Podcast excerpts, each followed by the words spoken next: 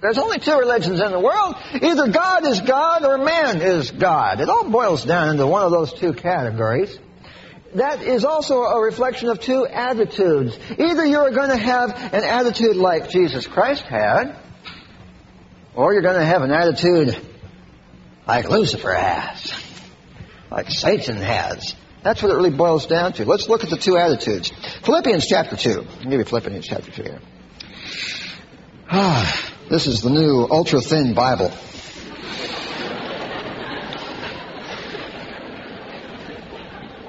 What was it, five, maybe eight years ago? Thin was in. Be thin for him. Well, the publishing industry, not to be outdone, has come out with a new reduced thin Bible here. It's uh, well, I picked it up because it fits nice in my valise and I travel with it. But the only problem is, you ever you done that? You got a nice big Bible. You've done all your studying in it. You've done all your devotions in it. You know where those verses are. They almost fall open right to that place. And bing, you're right, it's right there on that page, right in that spot. Now it's not there anymore.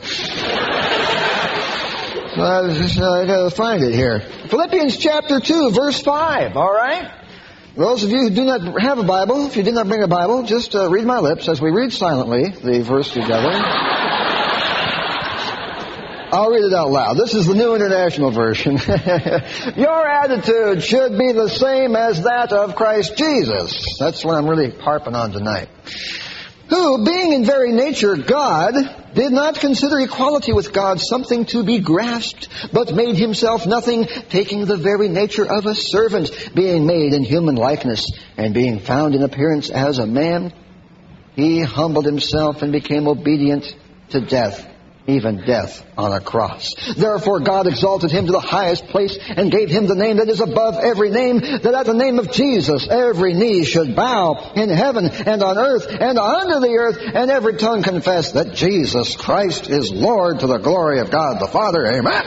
Now, would you please bear in mind that Jesus, who was and is God, humbled himself and became a man? It was very nice of him to do that, considering that most people today are trying to become God. The perfect opposite. See? You got two attitudes there.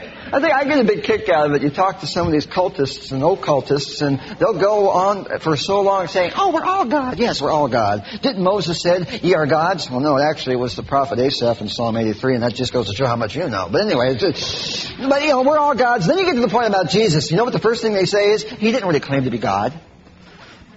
Everybody gets to be God, but Jesus.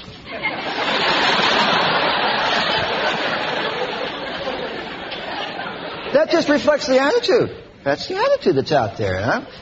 I don't want to offend anybody tonight, you know, by you know stomping on your toes or something. But I, I do hope that even if what I say grates against you and rubs you the wrong way, please prove to the world how open-minded you really are and give me a fair hearing because I, I, really do want to share the love of Jesus with you tonight and underline what the truth is. Oh yeah, there really is a truth out there. Ooh, we'll get into that. But what's this other attitude? Where did it come from? What's it like? Well, let's go to Isaiah 14. Isaiah 14 is where it began. This is the fall of Lucifer, known to his friends as Lucy, and he was up there. He was an art. I just that's not really true. That's not doctrinal or anything. I just some wisecrack there. Isaiah 14 verse 12, this is a, one of those passages that talks about the fall of Satan. He used to be, of course, a mighty archangel. He was beautiful. He was just maybe even the, the worship leader of heaven because uh, uh, another passage in Ezekiel talks about how music and musical instruments were actually a part of his being and so forth. And it talks about his fall and why he fell. Now here's where you go. Isaiah 14, 12. How you have fallen from heaven, O morning star, son of the dawn. That's where we get the name Lucifer, light bearer, and all that nice stuff. You have been cast down to the earth, you who once laid low the nations. You said in your heart, now, before we get into this, when we pray the Lord's Prayer, what do we pray? We say, Thy kingdom come, Thy will be done. Good attitude. What does Lucifer say? I will ascend to heaven.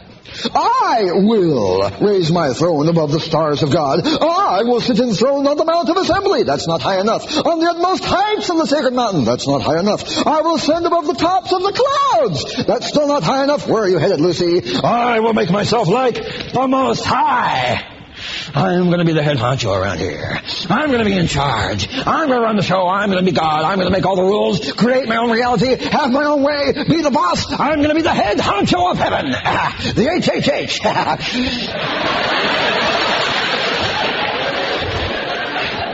I don't imagine even got past God's first secretary, you know. Bing, hello there, I'm the HHH now, you know. Whoop. He got found out, down in the earth he went.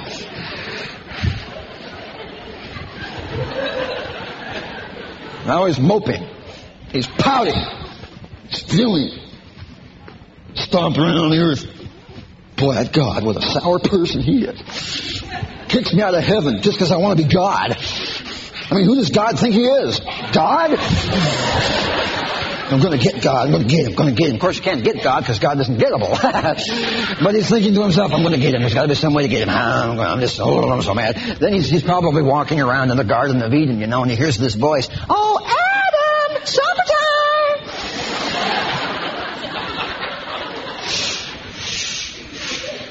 Makes his way through the garden, and he looks, aha! He looks upon the apple of God's eye, the joy of God's creation, the center of God's purpose. He looks upon mankind. you've seen two, you've seen them all. And there they are.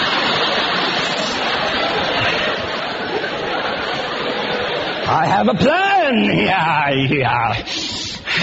You know, God, being totally just, had to kick me out of his presence when I rebelled, when I wanted to do my own thing, when I wanted to be God. if I can get mankind to buy into that same lie, if I can get mankind to assert himself and try to be God, and rebel against God, and be arrogant, and be rebellious, God, being perfectly just, will have to kick him out of his presence and kick man out of the Garden of Eden. It's a beautiful plan. He goes to his closet, he's got to have just the right outfit. Oh, wolf in sheep's clothing. No, no, no, no, no, no. Uh, false prophet. No, no, no, no, no, no, no, no. Angel of light. No, not that one either. Ah, snake. He gets on his snake suit there, and he wiggles into the garden. Get into that garden there. How's the conversation? Uh, well, Genesis chapter 3. We need to look this up. Genesis chapter 3. We go now to the conversation between Eve and the serpent, now in progress. Now the serpent was more crafty than any of the wild animals the Lord God had made. He said to the woman, Did God really say, You must not eat from any tree in the garden? I mean, really, Eve, let's be open-minded about this. Let's think this through. Did he really say that? How do you know what God really said? I mean, after all, it's been translated so many times it can't possibly be accurate anymore. Let's shed doubt on God's word, all right? Well, Eve, I don't know, she'd been to Sunday school or something. She had it down. The woman said to the serpent, We may eat fruit from the trees in the garden, but God did say, quote, You must not eat fruit from the tree that is in the middle of the garden, and you must not touch it, or you will die. Unquote. you will not surely die, the serpent said to the woman. For God knows that when you eat of it, your eyes will be opened and you will be like God. Knowing good and evil. In other words, Eve, if you eat that fruit, your eyes will be opened. You will have an altered, higher state of consciousness. You will see things you've never seen before. You'll have truth and reality you've never experienced before. You'll be able to make your own universe, call your own shots, make your own rules. You'll be able to judge for yourself what is right and what is wrong. You will be the ultimate arbiter of all truth and all morality. Oh, what a package. All you've got to do is eat the fruit.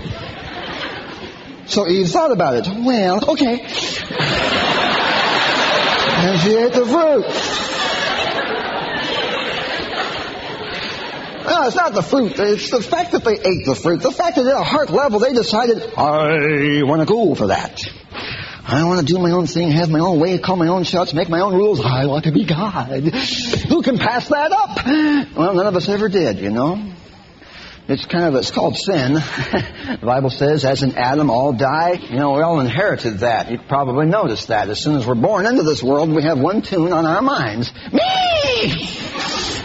I'm gonna rise above my high chair. I'm gonna assert myself above the rails of my playpen. I'm gonna take charge around here and be the blessed controller of all things. You know, the humanists try to tell us that actually man is perfect. He is pure. He is born a clean slate. It's only society and poverty and ignorance and social injustice that makes him bad. We all know that. We all have to teach our kids how to be selfish. We have to teach our kids how to be rebellious, you know. Son, son, you're obeying me again. Listen, you know what? Oh, don't obey me so much.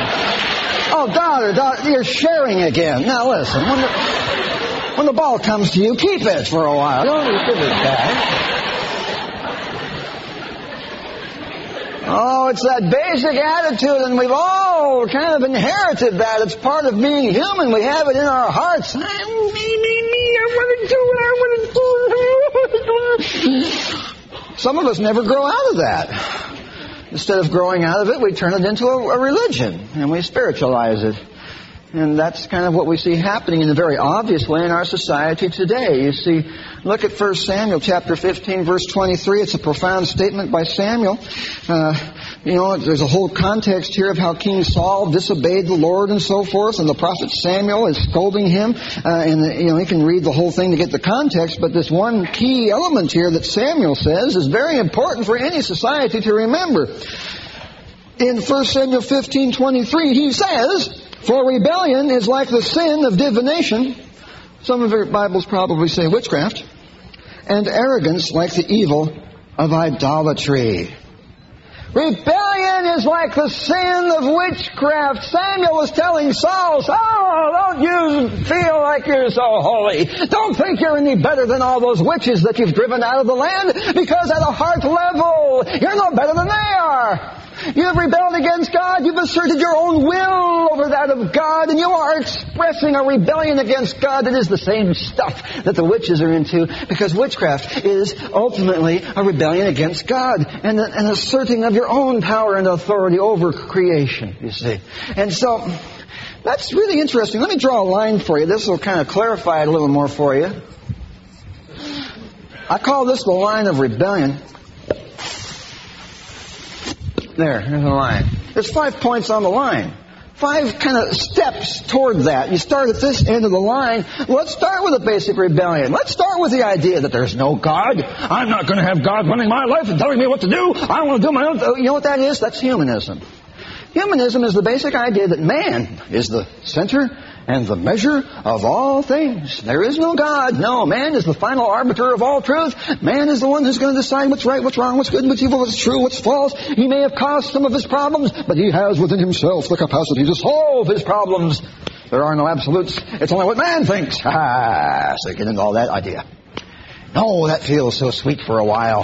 You're going along, you're saying, ha ha, there's no God. It's me, just me, just me in this universe. Ha ha, I'm all alone in this universe. Ha ha. And then it begins to sneak up on you. Ooh, I'm all alone in this universe. and you start to wonder, what am I even doing in this universe? Why am I here? Where am I going? Who cares? Oh, we work on that real hard as a society. We raise our kids that way. Kids, welcome to Biology 101. We're going to learn about bugs and slugs and grass and flowers, and we're going to cut up frogs, do all kinds of fun things in this class. But first and foremost, before we learn anything else, kids, the first thing you need to learn is that you are an accident.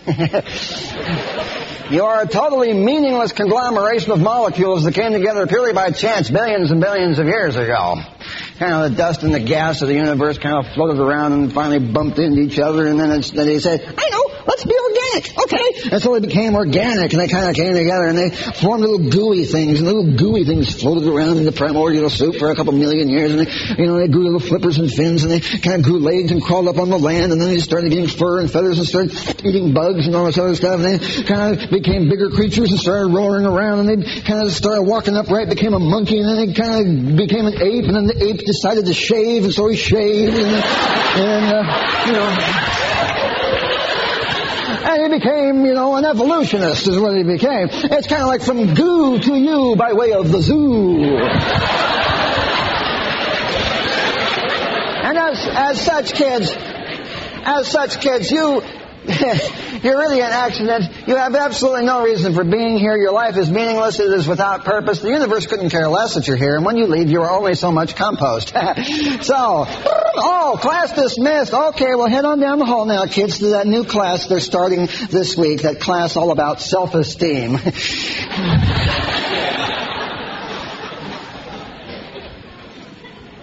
Yeah, our society has a way of shooting itself in the foot sometimes. We work so hard to take away our kids' ultimate sense of meaning, purpose, value. And then we wonder, how come they have such terrible self-esteem and they're killing themselves and doing the drugs and all this other stuff? And we say, oh, I know, it's bad self-esteem. We need to pump them up, make them feel good about themselves. Kids, kids, listen. Yes, you're an accident, but you're a good accident.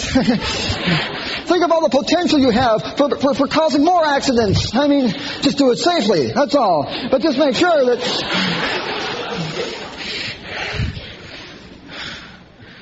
Well, there's a lot more I could say about it, but what we have is an entire generation raised up in a world that has nothing to offer them but despair.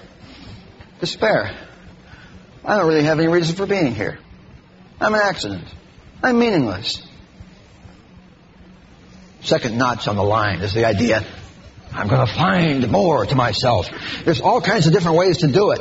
You can go to India and contemplate your navel and things like that. You can you can enroll in a, in a motivational course at your at the company where you work, or you can get into all kinds of cylinder, Esther, all this other stuff. You get into this. Oh yeah, there's all this hidden potential inside me. We only use ten percent of our brains anyway.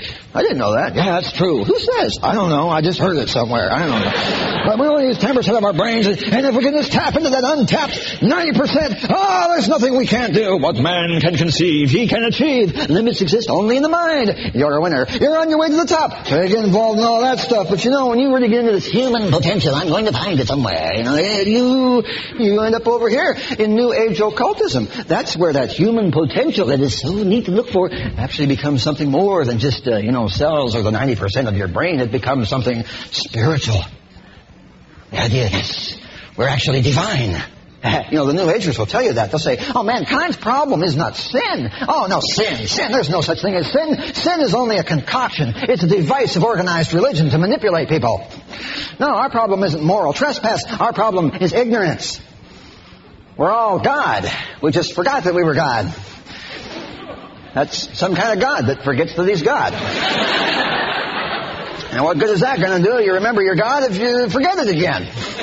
But now we're actually all divine. There's this divine potential in every one of us. We just have to discover our higher self, attain unto our godhood, achieve enlightenment, self-realization, self-actualization, all these nice buzzwords. It's basically finding out that I am all that there is. I have all the wealth of knowledge all pent up inside myself, and I am God. And so they get into the crystals and the, and the tarot cards and the higher self and the meditation. They do all that stuff because they are looking after trying to find that human potential that is actually something spiritual. But when you get into real heavy New Age occultism, you're actually uh, dealing with spiritual beings out there. You know, they're into channeling and so forth. This channeler goes, in, some trance, and then the spirit enters their body, speaks through them, begins to tell them all kinds of neat. You're getting into an area over here where you're actually starting to mess around with demonic spirits. Now you're into witchcraft. Witchcraft. What is witchcraft? Well, witchcraft is seeking after power. The goal of witchcraft is power. White magic, black magic, it doesn't matter. You're after power. Power over other people, power over your situation, power to manipulate reality, power to be, as it were, God. So you tap into the natural forces, you tap into the spiritual forces through spells, potions, incantations, lighting candles, doing all these different things. You get yourself a few familiar spirits, these spirit guides that come and help you out or manipulate you or use you until you get into such bondage that you cannot escape it, and then you end up over here at the last step on the line, and that's what we hear so much about today, and that is Satanism. Satanism. Well, that's naturally the way we're going. We want to do what Satan wanted to do in the very beginning. I want to run my own show, do my own thing, and now Satan is coming along and saying, I'll help you, I'll give you all the power you need, and whoop, here we go. Yeah, sure, I'll kill babies, I'll kidnap people and torture them and murder them, I'll be a part of a drug ring, I'll do all that stuff if it means I can have power. This is where man ends up. This is where our young people are ending up. We started over here by telling them, young person, you're nothing but an accident. There are no absolutes. There are no absolute morals. No one has any right to tell you what to believe or what to do, so go ahead, do whatever you want. Boom, this is where they're ending up. Because rebellion is as the sin of witchcraft. And when we as a society decided that we were going to throw out the God in whom we're supposed to trust, we basically signed up for a whole lot of trouble as our whole society began to slip down this line. I mean, that's what, that's what happens. This is where rebellion will take you. This is where rebellion against God leads you. You give man a free rein and you decide, okay, man, you're all pure and wholesome and everything. Let's see you do your best shot. That's where he goes. It's red flags time now. In 1 Timothy chapter 4, let's see, we'll go ahead and turn to that. 1 Timothy chapter 4. The scripture says, the Spirit clearly says that in later times some will abandon the faith and follow deceiving spirits and things taught by demons. Now, in the original language, that means deceiving spirits and things taught by demons. Well, we used to kind of slough over that a little bit, you know. It's just like saying, Satan's picking on me. Satan's picking on me. I'm having a hard day. Now, wait a minute. Is Satan really picking on you? I mean, he can't be everywhere at once. Is he really concerned with you directly? Can he tempt you when he's tempting all these other people all around the world? How do you know that Satan himself is picking on you? Well, it's just kind of a general statement. It's easy to say. Well, this is easy to take the same way. Yeah, doctrines of demons. Yeah, sure. You know, all these cults and things and weird guys coming up. No, these are doctrines that are actually taught by real personal demons who are speaking to people today, who are talking through them, who are manipulating Ouija boards and crystals and tarot cards, who are actually causing doctrines to be taught all around this planet. Whatever you want, that's what they'll be. They'll be a lost relative speaking to you through some medium. They'll be an extraterrestrial stepping out of a UFO. Whatever you want. They'll dress up like whatever you want so they can teach you their doctrines. Now, the big religion, of course, is that man is God. Come on, do your own thing, have your own way. Uh, my prayer is that as you're out there in, in warfare and in your in your regular Christian walk, when you come across these things, it'll be a little more sensitive this time. Those red flags go up a little faster. And if there's anybody here, I, I hope I don't you know, really step on your toes. I hope that I can more or less guide you into the truth. I don't want to offend you or hurt you, but please just, just hear me out because behind these doctrines is an attitude. You see, you have to get behind the doctrine to find the attitude. And the attitude, of course, is I'm going to do my own thing, have my own way, be my own God, and I don't want God telling me how to run my life. I'll give them to you. Number one, the first doctrine is truth is relative. Truth is relative. Well, what does that mean? Well, that means that nothing is really true. What's true for you may not be true for me, but what's true for me may not be true for you, but that's okay. It doesn't matter what you believe as long as you're sincere. We're all taking different roads to get to the same place. Worship God as you conceive Him to be. There is no ultimate truth. Whatever you want to believe, that's true. We're going to be real relativistic. We're going to be tolerant. We're going to be, we are the world. We are children. We're all going to get along because nobody really knows anything for sure, so believe whatever you want, and it's right for you. You've probably seen the Donahue Show or, uh, or Oprah Winfrey or uh, um, Geraldo or Sally, Jesse, Susie, Betsy, whatever her name is. Old Donahue, he gets somebody on the show and then he goes around the audience and he gives the microphone to all these people and he's running around, you know, and, and he gets all these opinions from everybody. I think, well, I think, well, I, have always felt it. Well, I don't know. I think you're all wet. I think, well, and he gets all these opinions from everybody. By the time you finish watching that show, you've come to the conclusion that they're never going to come to a conclusion and that nobody really knows what they're talking about. And the reason they don't seem to know what they're talking about is probably because they don't know what they're talking about. And the reason they don't seem to know what they're talking about is because we are living in a society that is based on opinion and not on ultimate truth. You see, we've got an opinion-oriented society. Now, we used to say, well, everyone's entitled to their own opinion. Yeah, that's true. But that doesn't mean that everybody's opinion is just as good as everybody else's. It is possible to be wrong. No, it is, really. It's possible to be wrong. But we don't seem to like, we don't go for that in our society anymore. We don't want to say anybody's wrong. Well, let me tell you, you're going to be a relativist. The relativist believes three things. he believes three essential truths. or doctrines or ideas or whatever they are. Number one, you have to believe that nothing is true. That's true.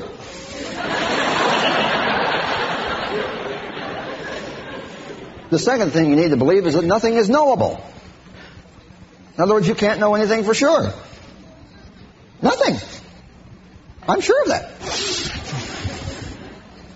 The third thing, you have to believe that nothing matters. I don't care what it is. It don't matter. Well, think about it.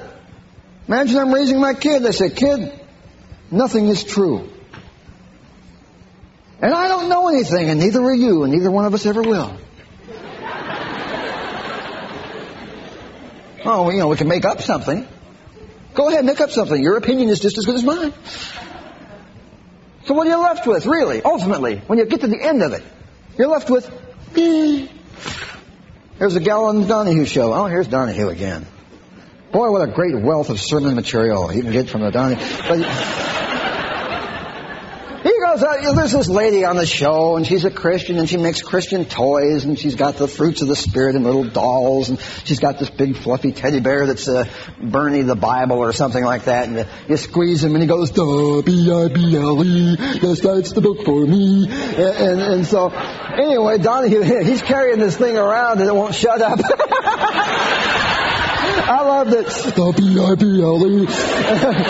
oh, turn this thing off. But anyway, there's this lady who stands up in the back, you know, and he goes up there and he gives her the mic, and, and you know, you can just tell she stands up, and I can tell what she's going to say just because it's written all over her face. She says that classic line, well, I don't think I have any right to impose my religious views on my children.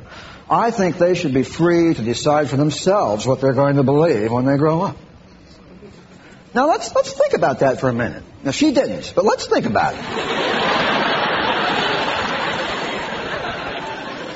just just think about it. What is she really teaching her kids? She is teaching her kids by teaching them that.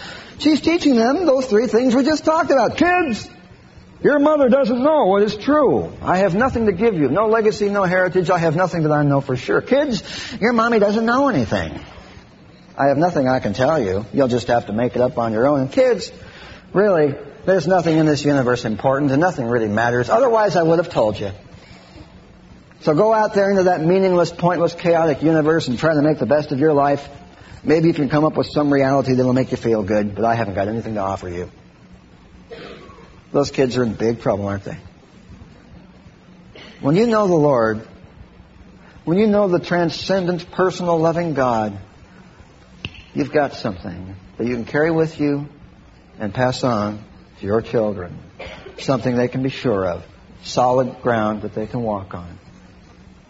You've got something that is true. I got to share this with you before I run out of time, which I am rapidly doing, but I'm going to keep going anyway. I was on the radio some time ago. It was a really dumb radio thing. It was a five minute interview during the commute hour.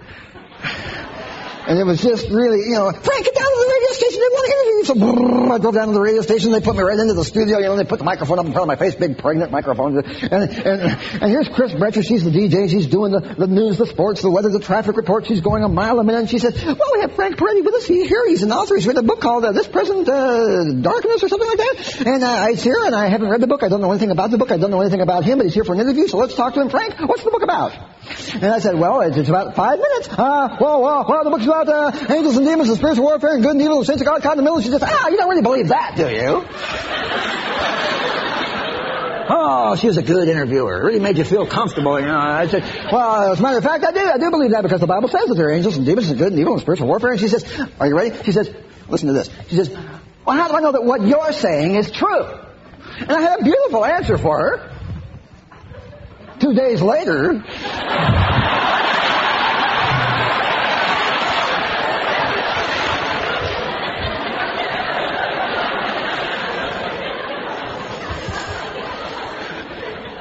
You've been there. You've been there, you know. that's it, that's it, wait, wait. I did all right. I, I answered the question pretty well, but this is the way I should have answered it.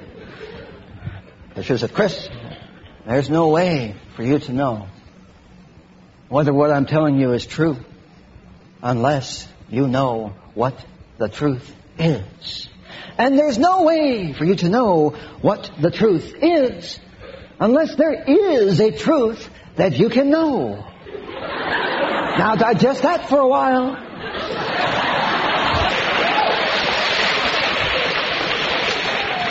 People are out there saying, you know, the New Agers are out there calling themselves, I'm searching for truth.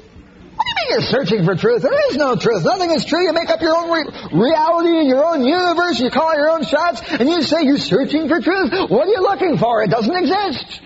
You've got to have a truth that is true whether you believe it or not. Boom. It's true whether you like it or not. Boom. It's true whether you even know about it or not. Boom. It's just true objective external truth that stands in and of itself.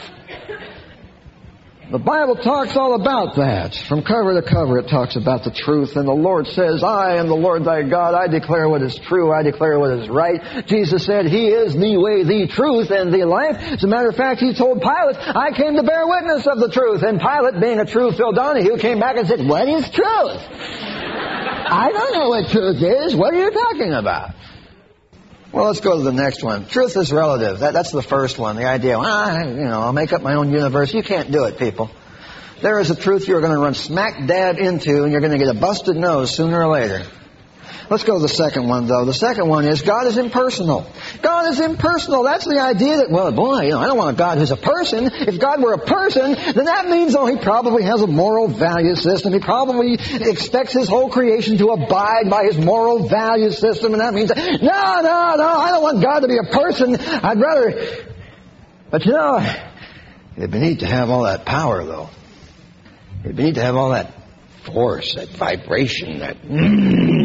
It'd be nice to be able to tap into that universal energy without it really having any personality. That way I get to pull the strings. I can tap into this energy and I can make it do what I want it to do by meditation, by incantations, by chanting, by all kinds of interesting things. So, instead of believing in a personal God, they believe in a force, an energy, a vibration, a consciousness, a power. I mean, you know, the Star Wars movies, remember old uh, little Yoda, the yogi? The force is all around you. In the rocks, in the trees. all around you it is. And the other guy, uh, nobody wants to know me. Uh, Obi-Wan Kenobi.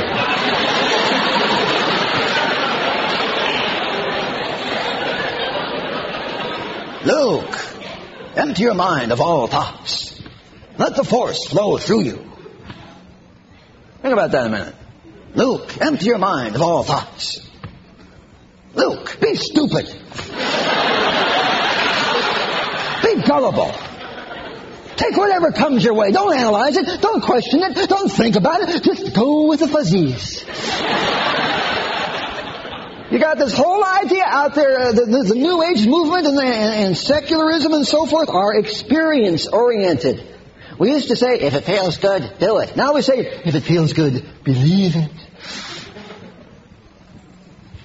Whether or not something makes you feel good is no criterion for determining whether or not it is true. But that gets us back into the first one. I'm talking about the force, right? The universal consciousness, the energy, you know, the crystals. That's what that's all about. The New Agers wear crystals as jewelry or earrings, or they hang them from their rear view mirrors, or in their living rooms, or they have these big hunks of quartz that they put on the coffee table. You know, you used to be able to go down to the rock shop and buy one of these hunks of quartz here for about, oh, uh, three or four dollars, I suppose, and now you can go down to the New Age store and you can buy one for two or three thousand dollars. yeah, yeah, yeah. But they believe that these crystals are antennae that draw psychic energy. And so if you have these crystals in your car or in your home, all this stuff is focused in. That's why they wear it on their person because they believe, you know, they're going to draw this psychic energy. Uh, Shirley MacLaine, you know, a lot of New Agers are moving up to the Pacific Northwest, and one of the reasons is that they believe that, that Mount Rainier is a conduit of psychic energy. They want to be under the spout where the moompa comes out. and, and, and Shirley MacLaine says, well, it's because of the silicon content in the evergreen trees. The needles have silicon in them and it's crystalline and so the trees are drawing psychic energy. You want crystalline silicon, you can go to the Mojave Desert, but nobody's moving down there to get near the... It's nicer. You've probably seen the people meditating. They got the transcendental meditation. They're like this. They hum or the chant or, you know, recite the name of a Hindu god over and over and over again, things like that. Well, they, they believe that there's this uh, life force that courses through their body along lines called meridians and it's centered in chakra centers and all of this. And the juice flows down their arm and comes through their finger and back through their thumb. It makes a loop there, see? So they gotta keep their fingers closed to keep the juice running as they're meditating. if you open your fingers, it's kind of like unplugging yourself. And so they...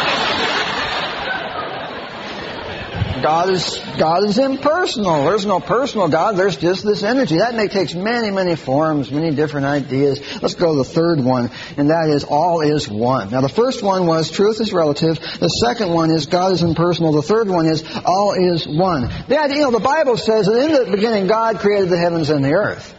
God is God and the creation is the creation. They're two separate things. I'm awfully glad for that because this universe is in trouble. It's corrupt. It's given over to sin. It's stumbling over its own feet. It needs help from the outside. And I'm glad there is an eternal, transcendent, personal God who can reach in from the outside and pull us out of our predicament. That's called salvation.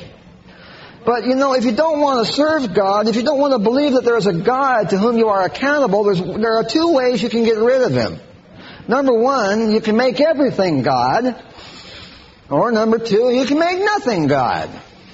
In other words, in secularism and naturalism and materialism, they just believe the cosmos is all that there is and all that ever will be. The idea that there is no God at all. But in this religious sense, they take God and they make God everything that is. That way God isn't separate from His creation. God is the creation. The mountains are God. The skies are God. The wind is God. The sun is God. The platform is God. The podium is God. I'm God, you're God. Everything is God. That was easy, wasn't it? You didn't know you were God, did you? Oh, that's right, you forgot. Yeah, it's, uh... But that's why Shirley MacLaine stands on the seashore there and she's saying, I am God! And she's trying to convince herself, I am God! And her teacher is sitting there saying, come on, you've got to really believe it. You've got to just shout it out. And she says, I am God! I can imagine the infinite, eternal God of the universe looking down on this. You know, compared to the size of God and the size of His universe, uh, Shirley MacLaine isn't really that much bigger than the grains of sand that she's standing on. Here's God listening to this voice down there.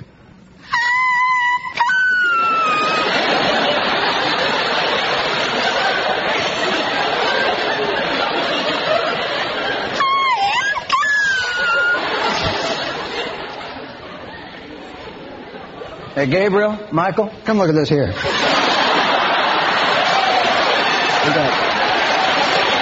Hmm.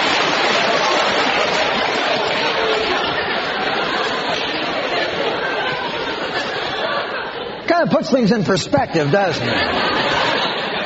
You know, Psalm 2 talks about how the Lord sits in heaven and laughs at the vain, vain practices of the heathen down there. It's a pitiful thing, but it just goes to show how far man will go because he wants to run his own show. I want to be God, therefore everything is God. Well, we've got to keep moving. Let's go to the next one. Number four, there is no death. The whole reincarnation bag. You know, Satan said that to Eve in the Garden of Eden. You shall not surely die. We don't die, you get recycled. You come back in life after life after life. Now, why do we want to believe in reincarnation? Well, there are a lot of reasons, but they all boil down into two basic reasons. Number one, we don't ever want to stand before God and give account of our lives. We'd rather think, oh, we get chance after chance after chance till we finally get it right. oh, I love that line. Shirley MacLaine puts it that way. She says, well, one lifetime isn't long enough to learn all the lessons we need to learn, so we have to have all these experiences and learn all these lessons in all these different lifetimes until we finally get it right. Get it right. Get it right. That's the part I can't stand. They're the ones that say, ah, that's not truth. You make up your own truth. You have your own universe. What's true for you may not be true for me, but it's true for you may not be true for me. If there is no ultimate truth, then how do you even have a standard by which you can measure when it is you finally get it right? What's right for you may not be right for me, but what's right for me may not be right for you. You know how it goes like that. Then the other crazy thing is, you know, you're supposed to learn all these lessons and have all these experiences through all these lifetimes. Nobody ever remembers any of their prior lives. Every time you're born, you're just as dumb as the last time you were born. Well, the second reason that people want to believe in reincarnation is because they hope that through many reincarnations they will finally become so perfected that they will evolve upward into godhood. They want to become God, you see? That, there you go. There's the same doctrine again. I want to be God. Let me tell you about the kissing cousin of reincarnation, and that is karma. It's one of the filthiest jokes that Satan ever played on the human race. You know, it flies right in the face of God's grace. The Lord Jesus came to this earth and He died for those sins of yours, those sins of mine. He gave you a way out of your predicament. It's just like Satan to say, now, you have to work it off. And one lifetime isn't long enough. You gotta come back again and again and work it off. It's this whole idea, the immutable law of cause and effect. In other words, if you're a bad person in this life, you're gonna be really bad off in this life. You're gonna have to suffer in this life to work off all the bad stuff you did in this one. If you're good in this life, then you'll, you'll have it better. You'll, you'll, you'll, do better. So if you come as a mouse, then you may, if you're a good mouse, you'll come back maybe as a cat or something. And if you're a good cat, maybe you'll come back as a cow. if you're in India and you're a cow, hey, you in Fat City, boy, you're in good shape. Well, that's why the, the real Orthodox Hindus wear gauze over their face because they don't want to inhale any bugs because it might be their Uncle Tony on his way up or something. Now make sure about that.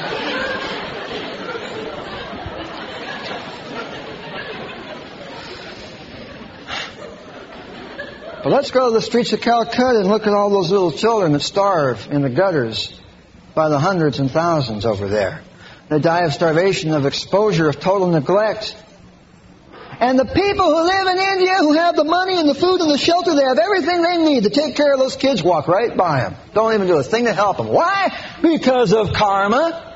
Oh, oh, they must have done something bad in their prior life. They're just going to have to work it off now.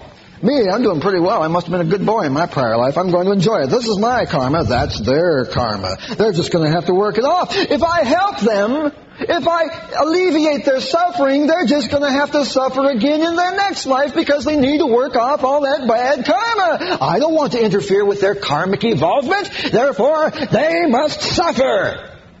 That's why in India you have the caste system, the idea that that's your karma. If you are born a beggar, that's your karma. You're meant to be a beggar. A beggar is all you'll ever be. You may as well be the best beggar you can be. That's why the parents will often sever the fingers of their children, break their arm, cut off an arm, to make their children look more pitiful, so people will feel sorry for them, so they will be better beggars. And all because of karma.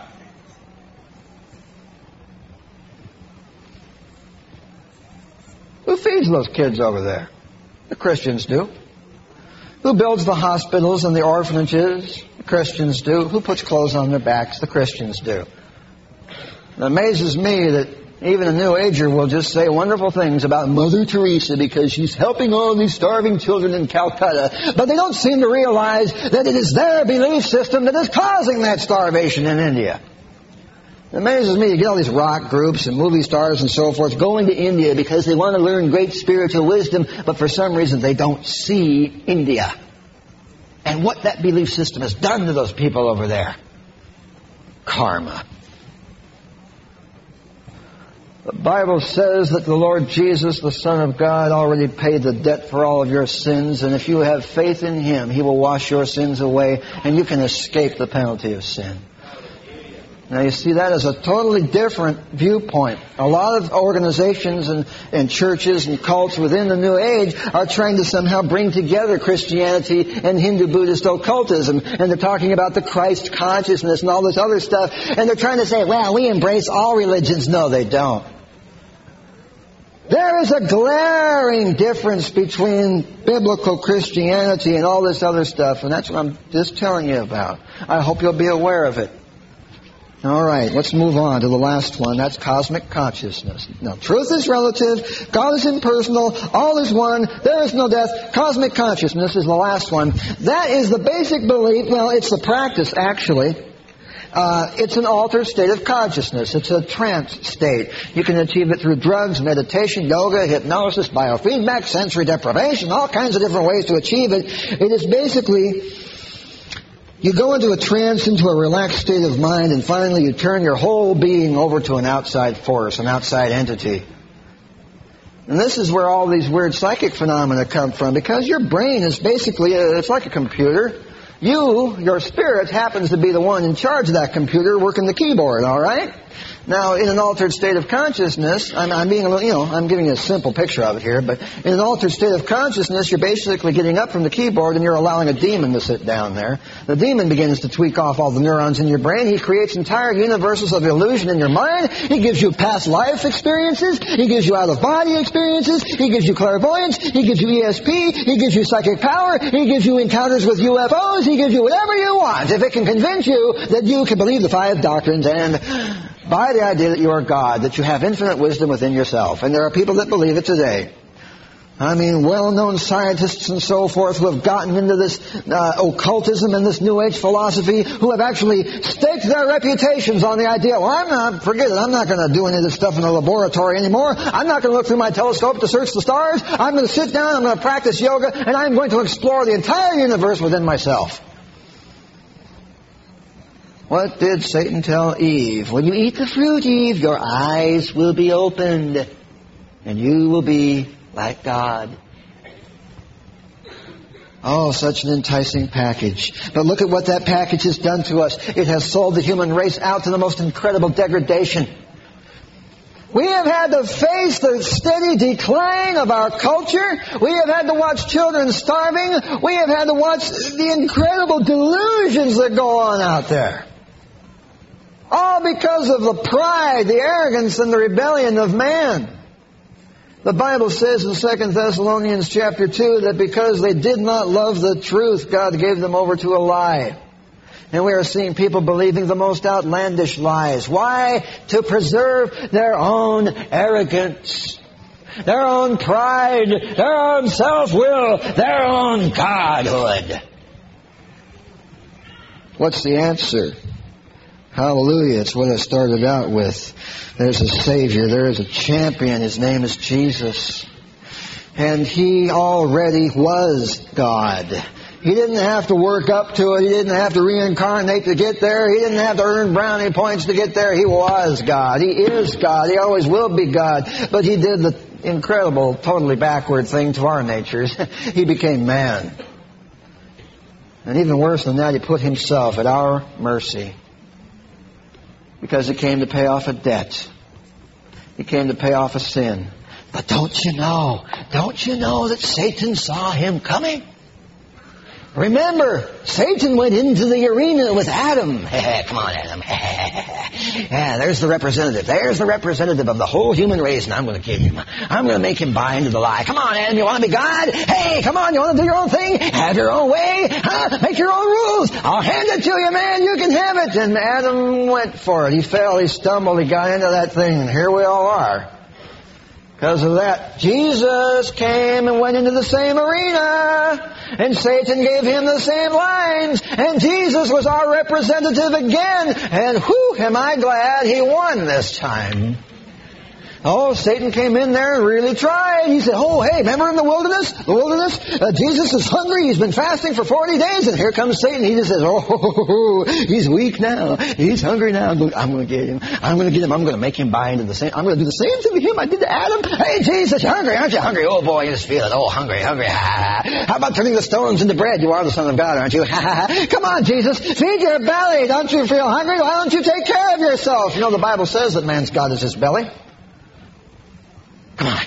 Come on. Do your own thing. Come on. Forget all this humility, this obedience stuff. Come on. Get something to eat. Care about yourself. Take care of yourself after all. You're worth it.